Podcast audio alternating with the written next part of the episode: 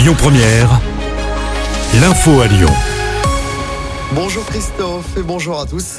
Il va se confronter au Lyonnais. Le maire de Lyon va partir en tournée au mois de novembre. Grégory Doucet se présentera devant les Lyonnais dans chaque arrondissement.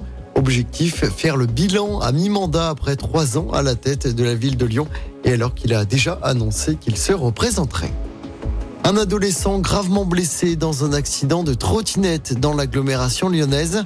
L'accident s'est produit hier vers 13h sur la promenade des Tuileries dans le centre de Tassin. Trois jeunes d'environ 12 ans circulaient sur la même trottinette lorsque le choc a eu lieu avec une voiture. L'un d'eux est gravement blessé, les deux autres plus légèrement. Ils ont été transportés à l'hôpital femme-mère-enfant de Bron. Retour en classe aujourd'hui pour les élèves de l'école Albert Camus de Villefranche. L'établissement était fermé toute la semaine dernière à cause d'une invasion de punaises de lit. Des traitements ont été réalisés la semaine dernière.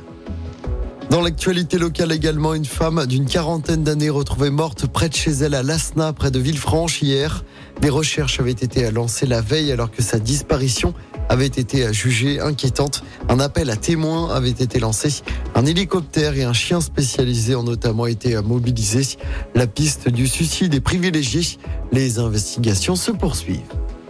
Et puis après l'échec de la vente à perte, Emmanuel Macron veut maintenant convaincre les distributeurs de carburant de vendre à prix coûtant. C'est ce qu'il a dit hier soir lors d'une interview sur TF1 et France 2. Il y aura aussi un chèque carburant pour les travailleurs les plus modestes, chèque de 100 euros par an et par voiture. On passe au sport du rugby d'abord lors du premier match de la Coupe du Monde à Lyon à l'OL Stadium. Le Pays de Galles a largement battu l'Australie hier soir.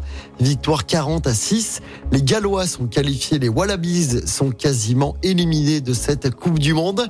Et puis en football, le PSG a très largement remporté le Classico hier soir contre Marseille. Victoire 4-0 des Parisiens au Parc des Princes. Je rappelle que l'OL a perdu 1-0 à Brest samedi soir lors du premier match de Fabio Grosso en tant qu'entraîneur. L'OL est avant-dernier au classement avec seulement deux points en six matchs. L'OL n'a toujours pas remporté le moindre match cette saison. L'OL qui se déplacera dimanche sur la pelouse de Reims.